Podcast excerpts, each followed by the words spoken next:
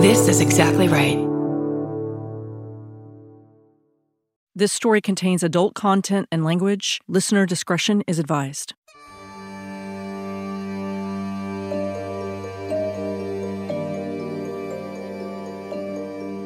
They spent all the money that they got. So they had fine clothes, these people.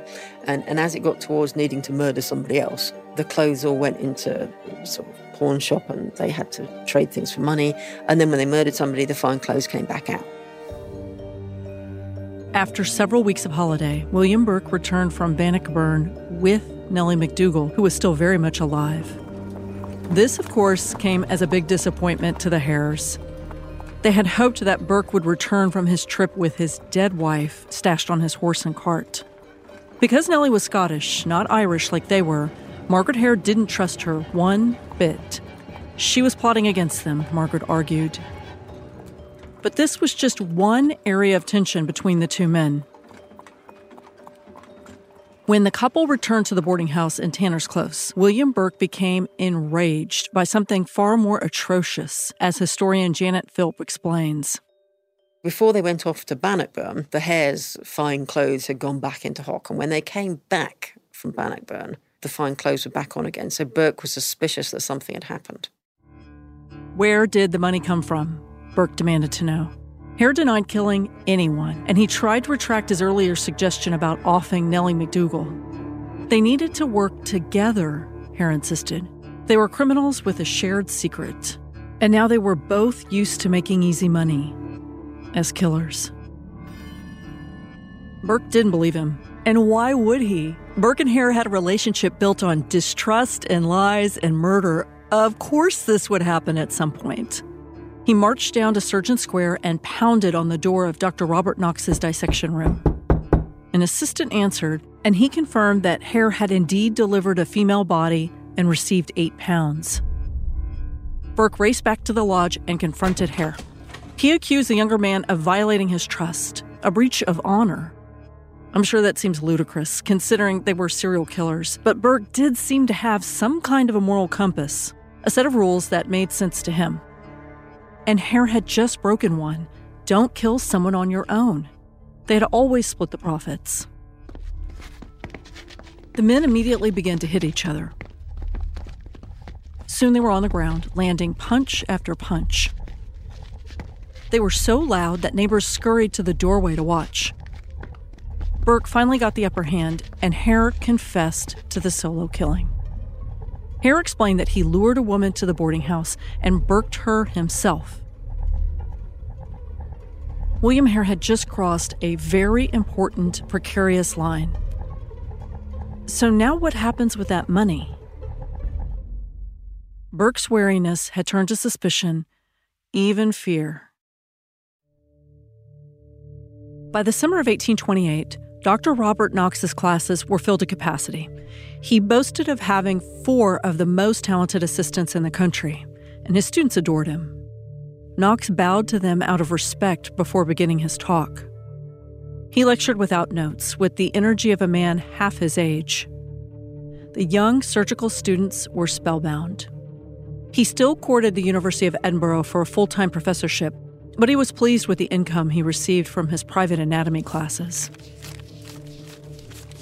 He had paid 700 pounds in one year for bodies from resurrectionists, about 75,000 pounds today, or almost $100,000, an incredible amount. Of course, those costs were low considering how much money he could make from his lectures. Knox had varied interests, all of them genteel. He was an accomplished violinist, and he constantly read Aristotle, Hippocrates, tomes on geology, zoology, and paleontology. Knox took daily strolls through his anatomy museum. It had been approved by the Royal College of Surgeons of Edinburgh three years earlier. He was appointed curator and given an annual salary of a hundred pounds. That was paltry compared to his income from private classes. But Knox coveted prestige and power. He filled the building with his own personal collection of surgical equipment along with specimens from his former mentor, John Barclay. Knox bought other collections from around the world. He featured varnished veins and wax cast death masks that became his macabre opus. That museum would be his legacy. He hoped. But his professional relationships were still acerbic as they had been for years. He was despised by other anatomy professors. By now, two thirds of the medical students in the city were taking his classes. Historian Owen Dudley Edwards says he was running the other professors out of business, and they resented him. He was rising high, and he was a fine speaker, and, of course, his students knew that. A lecture from Knox really worth hearing. Half the lecture would be invaluable medical material, and the other half would be telling incredibly scurrilous stories about Professor of Anatomy Monro, or Dr. Liston, or Dr. Syme. Knox once joked to students that another professor learned anatomy in a butcher shop. He relentlessly disparaged his critics. He degraded his fellow anatomists at every turn. But Knox believed fully in an immersive experience in his classes. He said, Anatomy is an art, and those who would study it must see it practiced. They must see the forms, magnitudes, positions, proportions, and connections of the structure and organs as they are in nature. No figures or verbal descriptions can ever compensate for want of the originals. They give not the same relish nor interest, nor afford the same correctness of ideas. Edwards says that Dr. Knox was at the zenith of his glory in 1828. There was Knox, practical, prominent, distinguished, scientific, enlightened figure. And one of the most prominent figures in Edinburgh continued to welcome cadavers from two degenerates from Old Town. But we need to revisit that nagging question. Did Dr. Knox know that he was financially supporting a pair of serial killers? Did he realize that his money was facilitating a business that resulted in murders? The question as to whether he knew or he didn't preoccupied people. And the answer is, of course, Knox knew enough to know he mustn't know. And we will know a bit more later. By late summer of 1828, William Burke was nervous, even more than usual. He was still in a constant state of inebriation, and he didn't trust William Hare, particularly after he had discovered that Hare had killed someone on his own and kept all the profits for himself. The incident had left a certain amount of anxiety in various parts, including that of Burke, who had in fact moved himself and Helen McDougall out of the Hare's lodging house and to a different place of his own. So we're faced with the, the fact that Hare had suggested that they kill Burke's wife, and Hare had killed somebody on his own, having told Burke that he definitely didn't. And at that point, Burke moves out of the house and lives with John Brogan, who's a relative of his. Um, it's literally just around the corner. Burke and Nellie left quickly, and it was likely out of self preservation. But there was also another reason business was booming. And despite their mutual dislike, they just couldn't make as much money if they parted ways. They moved to two separate locations so they could double up on the number of people that they were killing, and this was sort of business expansion. So they probably thought they were in quite a good position. And, and yeah, this was going to go on forever because they were always going to be teaching medicine. The two men were constantly struggling just to stay alive. So the prospect of an endless supply of income was pretty tempting. But William Burke was struggling, both physically and mentally. He felt aches and pains in places that would be concerning to any man. I'm trying to say that delicately. We know that Burke was a violent killer and a habitual philanderer, and now he seemed to be paying for it. But the murder of that boy and his grandmother continued to plague him as he slept in the tiny cellar room that was his new home. And that was almost worse than physical pain. Nellie rested on a bed filled with straw and rags. His shoe mending tools lay nearby. He still needed to sleep next to a bottle of whiskey and a lit candle. The nightmares about the boy he killed wouldn't stop no matter what, even with all those drams of whiskey. He felt like he was going mad. Mary Haldane enjoyed being addressed as Mrs., even though she wasn't married. It was a courtesy she believed she deserved.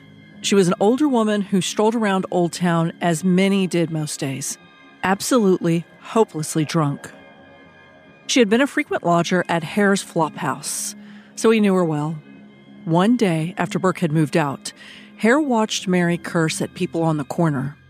She was sober, and she appeared to be really unhappy about it. As we know by now, most people in Old Town were alcoholics in the 1820s. The pubs encouraged it by offering cheap spirits and porter. The police encouraged it somewhat by offering a free place to sleep off a hangover in their watch house.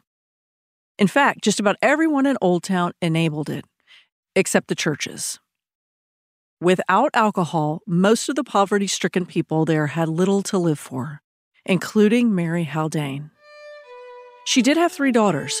One was respectably married, the other two, less so. Hare slyly asked Mary to join him and Burke for a drink at Hare's Flophouse. She quieted down and then happily agreed. As they walked toward Tanner's Close, a homeless boy approached Mary for a handout.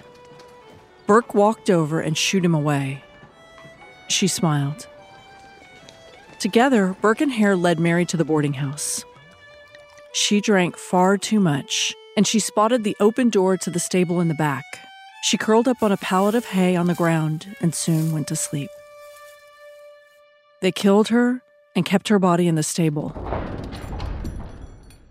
The next morning, they sold her corpse to Dr. Knox. Mary Haldane might have been a hard drinker, roaming the streets of Old Town, harassing pub owners for drinks, but she was also a parent, and she was missed by her family.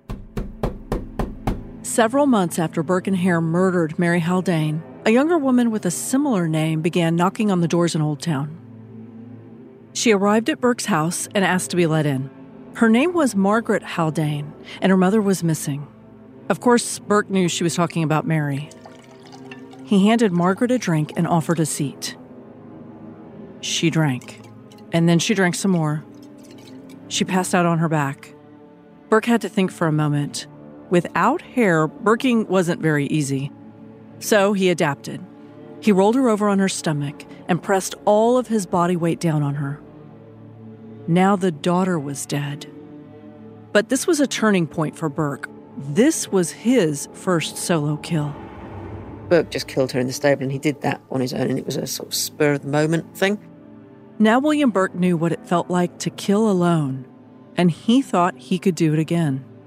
He sold Margaret's body to Knox for eight pounds, but he shared those profits with Hare, which was more consideration than Hare had ever given him. Now, no one else would search for old Mary Haldane. Burke had murdered the only person who cared to look for her. Mary's other daughter, the sober one who was married, never showed up in Old Town. If she had, she might have asked questions or even gone to the police, but Margaret Haldane suffered from the same disease as her mother alcoholism. And Burke and Hare, as usual, capitalized on their victims' weaknesses. The people they killed were people who had no connection to others, so they were loners or they were new in town, they didn't have any friends, no one would miss them. They were a mixture of men and women. Um, they killed a child who was 10, and so that is where they went. Those are the sort of people. Um, you get into the whole um, society argument about whether the rich people in Edinburgh ever missed the poor people in Edinburgh. And of course, that still happens today. We know that serial killers often target sex workers or the homeless or runaways, people who don't have strong connections. For almost 30 years, Forensic psychology professor Dr. Mike Aamodt has gathered data on serial killers to create a database logically named the Serial Killer Database Research Project. His team has collected information on more than 3,300 serial killers, mass murderers, and spree killers from around the world. There are more than 9,000 victim profiles. Here's a reminder the FBI defines serial killer as a series of two or more murders committed as separate events usually, but not always, by one offender acting alone. So, this database also includes gang members, for example, and they don't fit society's normal description of a serial killer. Dr. Aamodt has charts on murders by state in America and by country in the United Kingdom. He looks at statistics on their race, their method, their motive, even their guns. Here's a hint guns are the most widely used weapon by serial killers. It's fascinating and upsetting. They linked the IQs of serial killers to their murder methods. The most intelligent ones used bombs, the least intelligent bludgeoned people to death. Women are just slightly more likely to be victims than men. Most victims are white, as are most serial killers, and more than half are younger than 30. And here's how this relates to Burke and Hare. Researchers found that more than a third of serial killers murdered for enjoyment, like dominance or sexual pleasure, but another third murdered for financial gain. In the landscape of serial killers in history, the lore of Hare has never really made it out of Europe to America. But virtually everyone around the world knows a less prolific serial killer from London who killed just 60 years later. What's interesting is if you compare this to the tale of Jack the Ripper, where there's newspaper articles and you know people are sort of bracing themselves, and you know Whitechapel is on edge.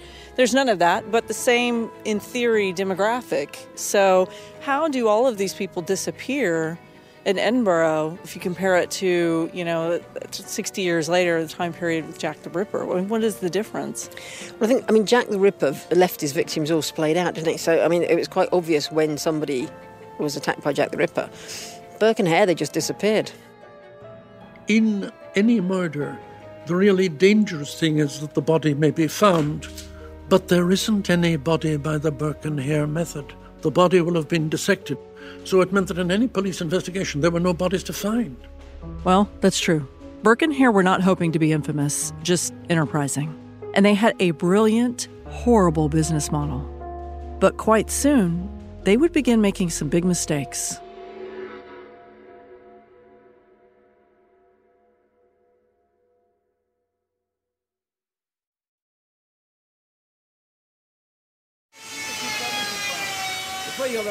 Oh boy, hold on real quick. I just had a cacophony of sounds go through my headphones. People yelling in another language and a saw. Janet Philp and I are walking along the Royal Mile in Old Town. It's February, and despite that interruption, the street is pretty quiet. Most tourists won't brave the wickedly cold winds in the winter.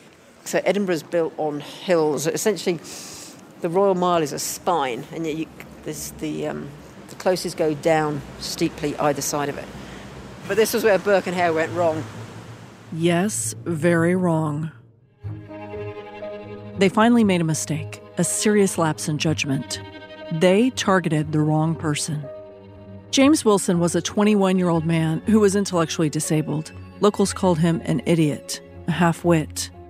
He was tall and strong and talkative. He wandered around Old Town despite his mother's concerns. It had been just the two of them since he was 12 when his father died. People were very fond of Jamie Wilson. He had a lovely singing voice and he earned pennies here and there on the street. He wasn't a drunk or a swindler, just a boy who liked to entertain people. He chatted with people on the street offering riddles. Why is a jailer like a musician? When the person gave up, he replied, Because he's a man taking care of his key. He had even earned a nickname, Daft Jamie. The British used daft to describe something silly or foolish, so everyone knew Jamie. So they all knew Daft Jamie to tell stories and laugh at and poke fun at and listen to and he had a distinctive physical feature. All the time, walking up and down the Royal Mile, he walked around barefoot, so his feet were dirty and characteristically, he had a club foot as well. When Jamie was a teenager, he wandered away from home. His mother closed up their modest house and began searching for him. Later on, Jamie returned tired and hungry to an empty house. He searched the kitchen for food, breaking dishes along the way. When his mother returned, she was furious and gave him a severe whipping with a leather strap. After that, Jamie decided to live on the street, sleeping in doorways and stairs unless a stranger offered him a bed for the night. He was trusting and gullible. That is all to say that Jamie Wilson might have been naive because of his disability, but he was very physically strong. And Margaret Hare should have known better when she eyed him one morning in October of 1828.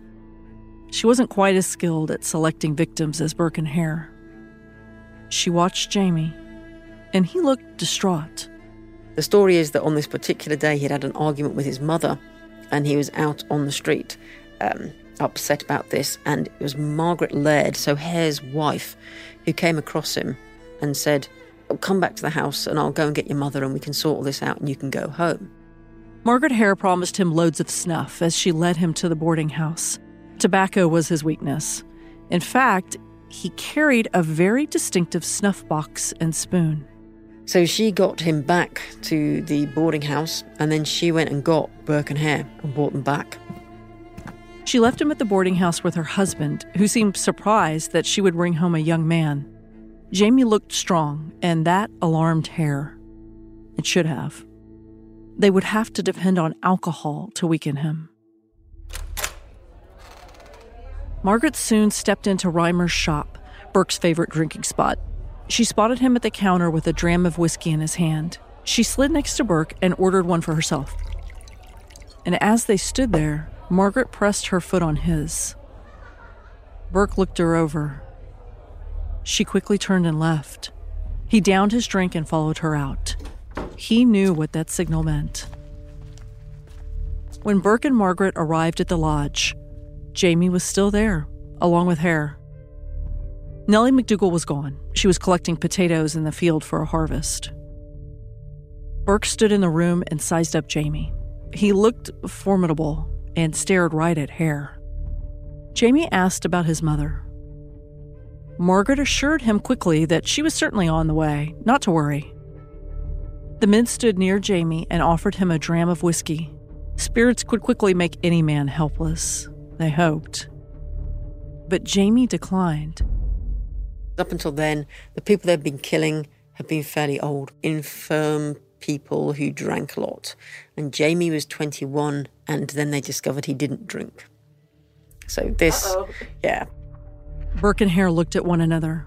Time for a new plan. They gently convinced him to take a sip of whiskey, and they seemed so sincere. He finally agreed, but he drank just a glass, not enough to make him unconscious. Jamie seemed tired, emotionally exhausted from the fight with his mother. Hare invited him to lay down in the back room. They even volunteered to join him. Remember, Jamie Wilson was accustomed to people in Old Town treating him kindly. He shuffled to the back room and stretched out on the bed. Hare lay down beside him, propping his head up with his hand. They both stared up at the ceiling. Burke pulled up a stool and sat beside the bed, watching Hare carefully. Jamie probably couldn't hear Margaret Hare quietly leave the house, locking the front door behind her and pushing the key underneath. Jamie was alone with the two men now. The men prayed he would close his eyes quickly, but it took a while. Hare leaned over and glanced at Burke. Hare pounced on him, gripping his mouth and nose. Jamie opened his eyes, panicked, and then fought back. He was much stronger than William Hare, much bigger. Burke jumped from the stool and hopped out of the way. Jamie was flailing, trying to get up. He dragged Hare off of the bed and they began punching each other. Jamie was normally passive, but tonight he was fighting for his life. Burke waited for an opportunity and then grabbed Jamie's legs and arms as he lay on the ground. Hare covered Jamie's nose and mouth as he struggled. Both men were on top of him now. His body was weakened. Everything was going dark. And soon, Jamie was dead.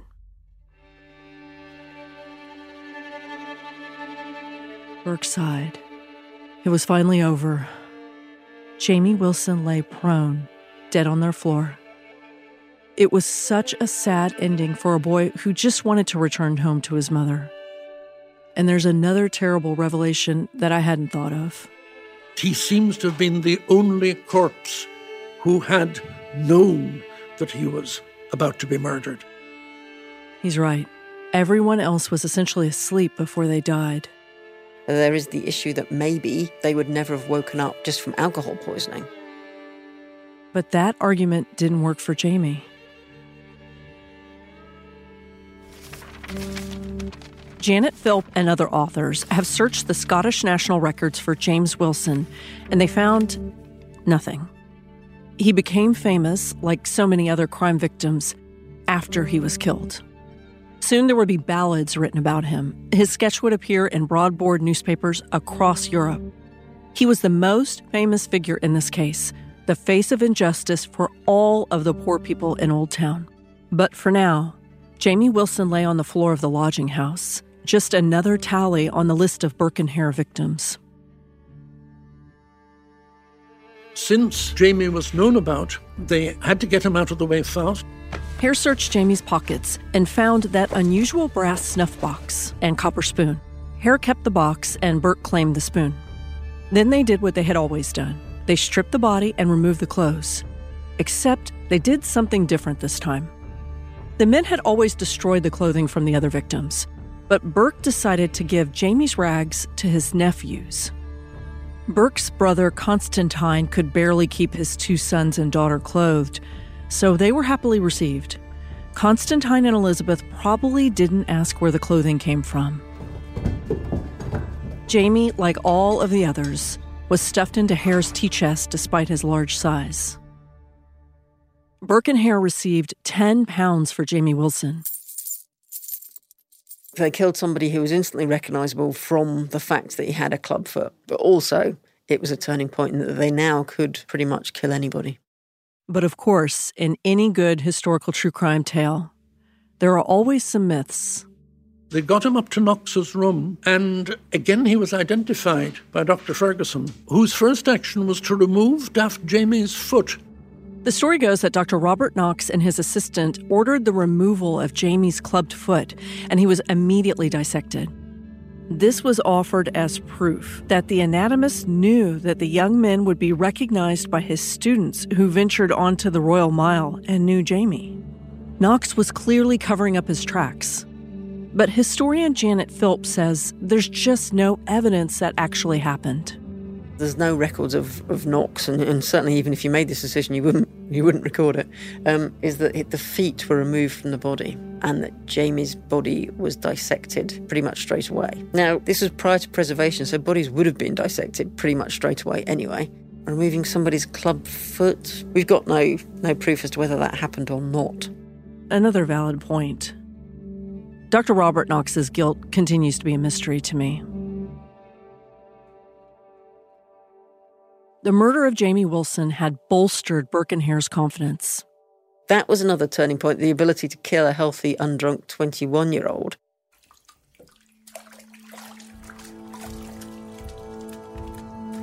William Burke watched old Mrs. Hostler wash clothing at his house. Her husband had been a street porter and he had recently died. She was still mourning him. So, to survive, Mrs. Hostler was forced to work all day long in the fields during harvest, and then she would go do people's wash afterwards. It was backbreaking work, but she had to earn money somehow. It was bright, the middle of the day, when Hare arrived. The men glanced at each other. Burke offered Mrs. Hostler some whiskey, which she happily accepted. She drank and sang her favorite song, Home Sweet Home, so loudly that the neighbors noticed. Burke sang along until she grew sleepy. Before long, she requested a little rest on the bed. Soon, Mrs. Hostler was dead. Her hand was balled up in a fist. They pried it open and found a ninepence halfpenny inside. Mary Patterson also had coins in her hand. That's how important money was to a dweller in Old Town. Mrs. Hostler had worked honestly and hard for that money. Burke and Hare placed the washerwoman in a tea chest. They kept it in the coal house in the alley until later that day. She was worth eight pounds to Dr. Knox. Hare returned to Brogan's small house and threw a raucous party at Mrs. Hostler's expense.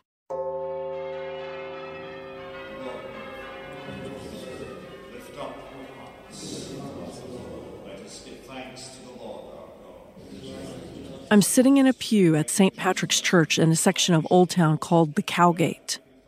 Monsignor Philip Kerr has been kind enough to let me record the 745 early morning mass. St. Patrick's is a Roman Catholic parish church that has sat on this spot since 1774. It began as a Scottish Episcopal church, but during Burke and Hare's time, it was Presbyterian.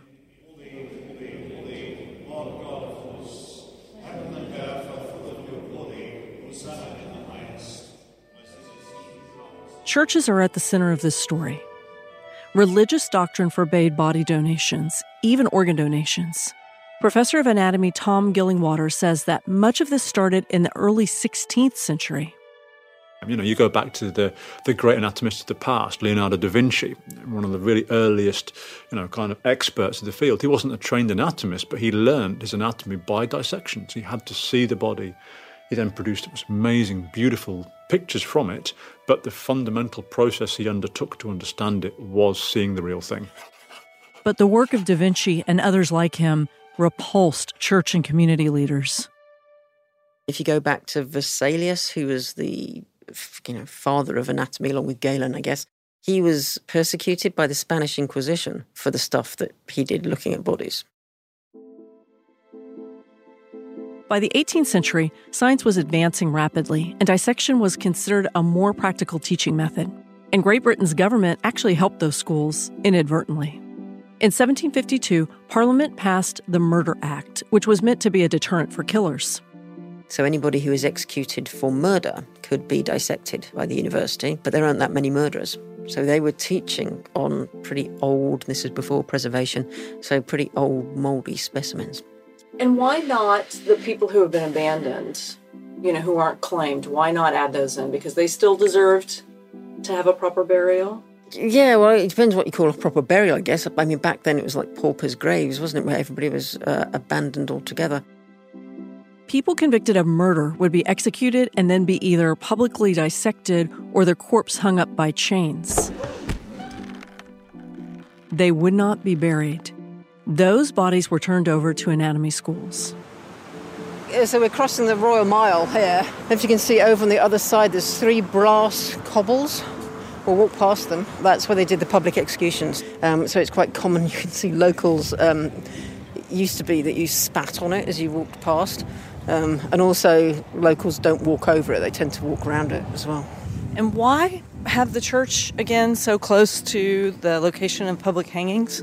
Well, I guess the, the clergy were on the platform with them, weren't they? Um, so shorter travel time is that convenient? I assume if you get uh, executed, do you, do you get buried in consecrated ground? I don't know. I think you end up on an anatomist table. Yeah.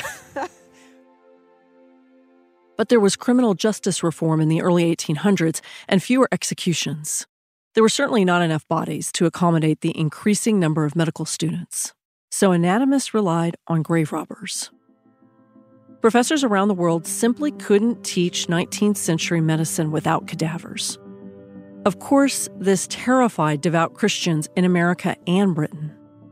So, the idea that the body had to be whole when it was buried so that when the end of the world comes, the body can be resurrected. If it's not whole, then it won't get up to heaven. In the early 1800s, religious leaders in Britain and America refused to allow people to donate or sell their bodies to science. Even their organs were considered sacred. That's changed in the past century, said Anthony Horan with the Catholic Parliamentary Office in Scotland. Organ donation is a, a noble and meritorious act, uh, and it's something that we in the church support and would even encourage the, the lay faithful to, to, to consider. There's quite a lot of controversy about that in Scotland. In July of 2019, the government passed what's called an opt out system for organ and tissue donation. You must sign a document if you don't want your tissue or organs donated after death. Otherwise, it's assumed that donation is your wish. Now, this doesn't include body donations. Right now, in most countries, including America, you must opt in to donate your organs after you die. You make that choice by signing a document, like when you renew your driver's license. And you can also register online. There's not enough information about which system is most effective right now. The US ranks in the top 10 countries for organ donation with the opt in system, but the opt out system has dramatically increased donations in other countries.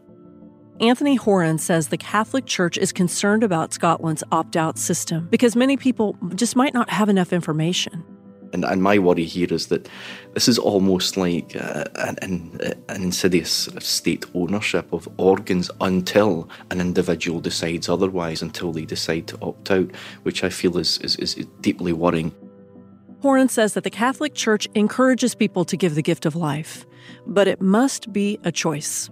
He believes that most people won't have all of that information, and that's the concern of many church leaders. Dr. Tom Gillingwater agrees that most churches now encourage both organ and body donation among their parishioners. But religion can still present anatomists with obstacles. In certain cultures and certain religions, there is the need to have a burial within 24 hours of death. Of course, that's completely incompatible with that individual donating their body to the medical school. We have to accept that. We have to, we have to agree with that. Where I take issue is when people with a certain religious belief then try and enforce their view on everyone else. And that's where, and, and we do run into problems with that. We can have situations where people think that we should run everything according to their beliefs. In 1828, Burke and Hare effectively eliminated those obstacles for Dr. Robert Knox. They appeared unstoppable, for now. Helen McDougall had been married before to the father of her boy and girl. That marriage ended when she began seeing William Burke.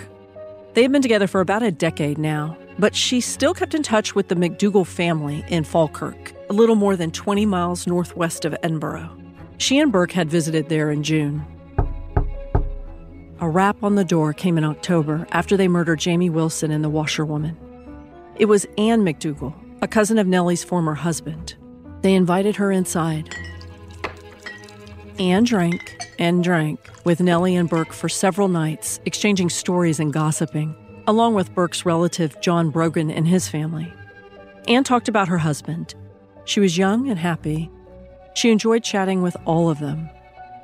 I'm often curious about when someone like William Burke decides on a victim, like his wife's relative. Anne McDougall wasn't a stranger off the street. They had likely seen her in Falkirk over the summer and then offered her a room. Burke and Hare had a conversation about Anne one night.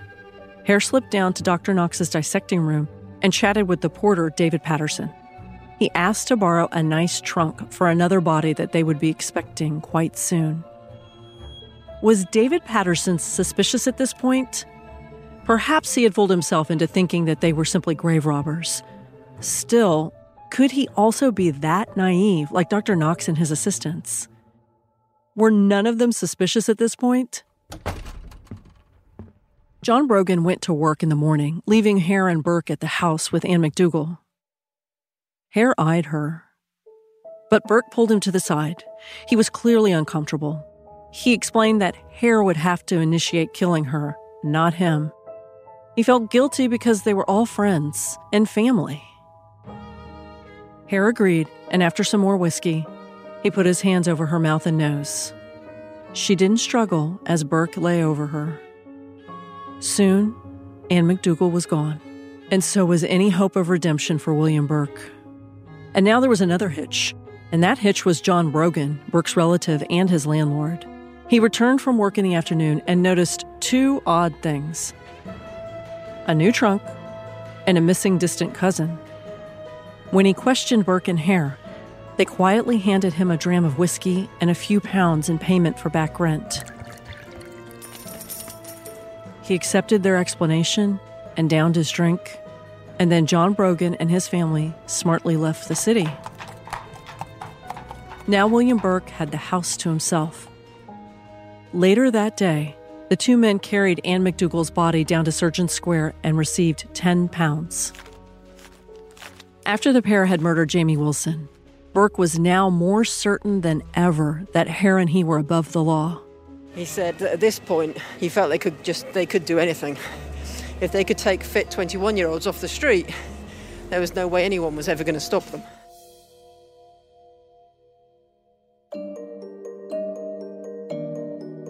On the next episode of Tenfold More Wicked, They need to get caught because this they will just carry on murdering unless somebody catches them. A nearby inhabitant heard the cries and then heard footsteps of the person being drawn back. She's looking through the straw at the end of the bed and she discovers this body.